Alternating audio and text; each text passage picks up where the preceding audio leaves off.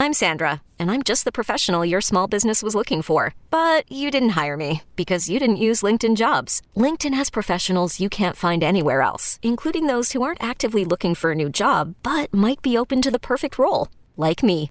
In a given month, over 70% of LinkedIn users don't visit other leading job sites. So if you're not looking on LinkedIn, you'll miss out on great candidates like Sandra. Start hiring professionals like a professional. Post your free job on linkedin.com slash recommend today. This episode is brought to you by Progressive Insurance. Whether you love true crime or comedy, celebrity interviews or news, you call the shots on what's in your podcast queue. And guess what? Now you can call them on your auto insurance too with the Name Your Price tool from Progressive. It works just the way it sounds. You tell Progressive how much you want to pay for car insurance, and they'll show you coverage options that fit your budget. Get your quote today at progressive.com to join the over 28 million drivers who trust Progressive. Progressive Casualty Insurance Company and Affiliates. Price and coverage match limited by state law. All right, it's always game day in Buffalo. Sal Capaccio, Matt Bove, Channel 7 Sports Director here at WKBW TV in Buffalo. Sal Capaccio, WGR Sports Radio 550 with you, and Bill Sideline, reporter of the Bills Radio Network. I was also the MC for the recently played Micah Hyde charity softball game. This is a great event, Matt. Mm-hmm. Um, it, it- they had it in 2019, didn't have it in 2020 or 2021 because of the pandemic, and 11,000 tickets were sold. It was amazing. It, the atmosphere is great. I mean, it's the perfect setting for a family. If you have children who are Bills fans, nieces, nephews, grandchildren, friends who have kids who are Bills fans, whatever it is, that's the place to go because you get to see those guys out of their element. Obviously, it is much more affordable than going to an NFL game. Maybe you have a chance to get some autographs. Maybe you have a chance to get some pictures. So it's a really cool event, and it also does some really great things, not just in the community, and of course this year it took on an entirely new meaning of everything that happened a couple, you know, a couple days ago. So it's an amazing event, and I'm really glad that they did it, and it seems like it was a big success. Yeah, and they raised a lot of money for Micah's foundation, the Imagine for Youth Foundation. Mm-hmm. Sports equipment for underprivileged kids. It was amazing. Two hundred thousand dollars went, went went there, and then a lot of the proceeds went to the um, the families of the tragedy and the victims of the shooting in Buffalo as well. Uh, proceeds from the silent auction, one hundred percent of those, one hundred percent of the 50-50 went there. So Mm-hmm. I think everybody just kind of did whatever they could to help out in the community, and the great response from the fans in the stands, obviously, to see these players come together for a great game and a great cause, and of course, Josh Allen stealing the show. Exactly. He wins the home run derby, second time. We'll call him the two-time champion, back to back. Even though there wasn't the softball game for two straight years or the home run derby, and I could tell Jordan Poyer was not happy Oh, I'm that he sure. lost again to Josh Allen. Yeah, Jordan Poyer has a chip on. I remember before the game, somebody asked Micah Hyde if Jordan Poyer is going to have a chip on his shoulder in the home run derby, and he said, "Oh, of course he is." And then I started thinking, when doesn't Jordan Poyer have a chip on his shoulder right. about literally anything? So yeah, and I'm sure Josh is going to probably rub that in Jordan's face for a long time because that's how Josh is. And then he gave you an all-time answer with the trophy in his hand. So let's walk through what happens. He wins the home run derby. And I said, and I took the liberty of saying, Matt, Josh, I think I speak for pretty much every Bills fan when I say this isn't going to be the last piece of hardware you're going to be holding. Hmm. and then he, and then I said, I followed up with, so what does it mean to you to have this trophy? Where does this rank in your accomplishments in football and elsewhere? And his response was, this is just a placeholder until we win in February. Amazing. that video took on a life of its own on social media because of course he's playing to the crowd but he also truly feels that way. Like he thinks like we're going to win the super bowl this year and i love that in that setting he has that confidence and they know what the goal is for this year. And it also shows that like this guy can have fun. He's not you know a typical NFL quarterback who's kind of robotic and who just Right. kind of stands up there and's like, yeah, you know, we're on to our next game. Like he knows what he's doing. He knows how to play the crowd, and I think he truly believes that too. people ask me all the time what Josh is like, and this is the best way I can say it. Um, he's very buttoned up and trained in PR. He knows Oh, what he knows, right? He knows he's the face of the franchise. He knows, and we've seen this with this group that's here under a great PR staff led by Derek Boyko. Like we know that they they understand, and Sean McDermott, of course, it comes from the mm-hmm. top, right? That, that in Brandon Beane, like how they're supposed to act when they're around us, when they're around fans. We know that. But he's also not fake, Josh Allen. Yeah. He, he he knows how to how to do it. He's also not fake. I think that that comes through as well. When you talk to Josh, I think he's genuine. And here's how I'll even give an example. At the end of the softball game, he walked, he he signed pretty much every autograph in his face from home plate all the way down left field. went into the dugout and up the ramp, and I went in. I said, "Hey, you know, how how you feeling? Whatever." I said, uh, "Are you done?" He said, "No, I'm going back out." He was just going in to basically get a drink or something. Came back out, went down right field, and did the same thing. Yeah, and I think that that speaks volumes too to not just who he is as a player, but as a leader. Yeah. And I think that's why he gets the respect that he gets from his teammates, and that's why he's also so beloved in this community because he is the perfect face of a franchise. When the Bills drafted him back in 2017, you know they didn't know what they were he was going to be on the field, but they knew from their interviews and all the research that they did that like this is the guy that we want to be leading this for a long time, and he has certainly lived up lived up to that hype. and he hit a couple of dingers, by the way, in the game itself. Lots of guys actually did go yard. Um, at one time, the offense had four home runs in a row. They're starting to get in their groove. These guys after they saw the uh, the, the pitches, you know, one time through. There were some guys who did not hit the ball very well. We even had a strikeout. I can't remember off top. We had one strikeout. Oh, slow no. pitch softball. Uh, it was it was Isaiah Hodgins. I don't want to say that if it wasn't him. It was a receiver. I don't think it was Marquez Okay. Stevenson. It was a, I think it was a receiver if I remember right. Okay. We had, but we did have a strikeout in slow pitch softball in that game. I played one year of slow pitch softball with my buddies. I don't know, five six years ago, and I was not very good either. But I forgot the rule. Something of something along the lines of like if you struck out, you had to bring like a thirty pack of beer to the next game or something. there you go. So there was incentive. Like you better not strike. Even if you just ground out, that's fine. Yes. Do not strike out. Do out. not strike out. We did have one of those. Um, boy, some fantastic plays. Does it surprise anybody that Siran Neal made like three great plays in the outfield? No, because he's just an unbelievable. Uh, that's like their And D- Taiwan Jones, by the way. Of course, that's like their DNA. Siran Neal, Micah Hyde, Jordan Poyer, even Josh Allen. Those guys are good at everything, Everything, right? Literally, it's so frustrating. Like how, amazing. How come you can be so good at the at football, Right. but then also so good at all of these other things that you happen to do? It's amazing. It was a great time. Everybody, um, you know, there I think had a really fun time. Raise some money, but let's just real quickly touch on what Josh said and now the expectations. Mm-hmm. This is a team not shying away from the expectations. They're not going to come out and say we're winning a Super Bowl. Yeah. But I also don't think they're backing off. Whereas remember when Sean McDermott first came in, it's it's it still is always about the process. But I think even now, even he's giving some space to look. We know who we are. Mm-hmm. Like this is you. They've earned these primetime games. Like we've been in these situations. They're not shying away from who they are anymore. No, and actually, something that Sean said before the rookie minicamp practice, which we'll also touch on, was he was asked about getting the schedule, and this stood out to me. And he said, Josh knows what those stages mean, and he's the leader of our team. And I picked up on that because he hasn't always kind of used that language. We've known that Josh is the leader of the team, but Sean hasn't always kind of come out flat and said, like, Josh is the face of our franchise. Josh knows what these stages mean. That will get funneled down to the rest of the team. And if they look to him, they'll be in an okay position. So I thought that meant something that they do realize that they're on this stage er, as, as many times as they are because of the success they've had. And they're embracing it. And their biggest star seems to thrive in that setting. Two other things he said. He said number one, he said our coaches have been there too. He said our coaches have been in those situations. And the other thing he said, which transitions us into rookie minicamp, conditioning wise, where players are right now. I will tell you, nobody seemed like they were out of shape in a softball Yeah. game. But Matt, you know, you get in rookie minicamp. The Bills just held it. Uh, it was uh, May 13th, um, 14th. They held it on a Friday and Saturday. You know, I asked uh, Sean McDermott about conditioning, and he said, "Look, some of these guys just came off the banquet circuit, which was a which was a funny line, but it's true. They have to have a certain amount of expectations of where they are conditioning, but at the same time, every player is going to be in a, di- a different spot. So we go out there, we watch. It didn't seem like anybody was struggling. No. You wouldn't you wouldn't fault them if they were in the mm-hmm. heat. It was a very very hot day out there, but we did get a chance to notice a lot of people. You were shooting video out there for Channel Seven, obviously. Mm-hmm. Anything you took away specifically from any specific player, drills, teams, anything like that? You know what I specifically took away?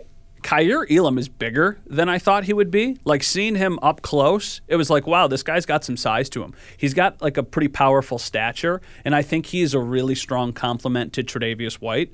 And it's not like they've always had the biggest cornerbacks. Like Levi Wallace was a tall guy, but he was pretty slender. Yep. Kaiir Elam seems like he's pretty built, and that mm-hmm. he's got a frame that you can probably build onto. So he was bigger than I thought. James Cook was smaller than I thought he would Really? be. Now, that does not mean he is going to be a bad NFL player. He could be an amazing NFL player. It's just when I saw him, I was like, wow, he is smaller than I thought he'd be. But he's also faster than I thought he'd be and shifty as heck. That Yes. guy was just running past everybody. And he looks like a smaller wide receiver, not a running back. When he's out there, you're like, that guy can run routes. That guy can get separation. So he does seem like he's going to be a weapon for this team. Yeah, I'll start with him. You're talking about shiftiness. boy, he cuts on a dime and just So makes people miss right right in front of them, like they're grabbing at air basically. Now, there's no hitting, there's no pads on, they Mm-hmm. have helmets. We we all understand this. I'm just telling you from a pure pure football athletic standpoint. When we go out, you've been in enough of these rookie mini camps, so have I. You could just tell people are different. Like that guy's different. He's Mm-hmm. Yes. different. He's just a different guy. 100%. Different than most of the guys you see go out there. That's why I mean, look, he's the brother of Dalvin Cook. We know that he had a he had a good career in college at Georgia. He was a big recruit in high school. He's going to be able to, I think, handle situations like this and look a little better. But he looked to me almost off the charts better Mm-hmm. than a lot of the guys we saw. I agree with you about Kaiir Elam, but I think if you're looking at them from like 30, 40 yards away, he reminds me of Tredavious with his length. Tredavious is a longer guy, Mm-hmm. Yeah. right? He's and I think that he's he's a little bit more put together up top, but he is he they're also they're both skinny, they're both slender, Mm-hmm. and he's got that length. And I that's one thing I wonder, Matt. What you said is right. The perfect compliment to Tredavious. Do you think they wanted a guy like Tredavious who's long like that to play a little more press? It wasn't Levi's best suit. He wasn't Mm-hmm. he wasn't strong enough to do something like that. Tredavious can do it. They don't ask him to do it a lot. I think they might have targeted and wanted. I think I think there's indications this team's going to play more man-to-man defense this year. I think that's absolutely true. And I think that once you've made the moves you've made in the offseason, you can probably get away with doing that Yes. too. Like now you have faith that you're going to get home to the quarterback a little bit quicker than maybe you have in years past. So I think we could see more of that. And I think that's why he was probably an intriguing addition for them. I don't think that's the sole reason. Right. I'd assume that they had four or five cornerbacks. Actually, I'm assuming it's four because of the McDuffie trade up that happened right before them, and then we see they go up and make a move. So my thought is they probably had four cornerbacks who they really liked, Right. and they were like, "We're getting one of those guys." So they ultimately got him, and it gives them a little bit of wiggle room if Tredavious isn't ready to go week one. But by all accounts, he seems to be trending in the right direction. if Khalil Shakir, who I think looked just right in place, looked like he belonged on the NFL field, Mm-hmm. Yeah. didn't do anything flashy, but just was there, right? Yeah, just exactly. he, he, did everything he's supposed to do. He looked pretty good. If if Khalil Shakir has a really good preseason, do him, Jamison Crowder, and Isaiah McKenzie all make the squad? Yeah, I would say it's probably those three: Diggs, Gabe Davis, and Stevenson. See, that's this is where I, uh, Joe DiBiase, my colleague at WGR, and I, he he brought up the fact that does Jamison Crowder maybe do they move on from him if Khalil Shakir looks really good and save the money that you signed him to a one year deal? I think it's possible, but I think they really like Jamison Crowder. Yeah. I mean, he's 28 years old. I think maybe 29. He's 28 years old. Yeah.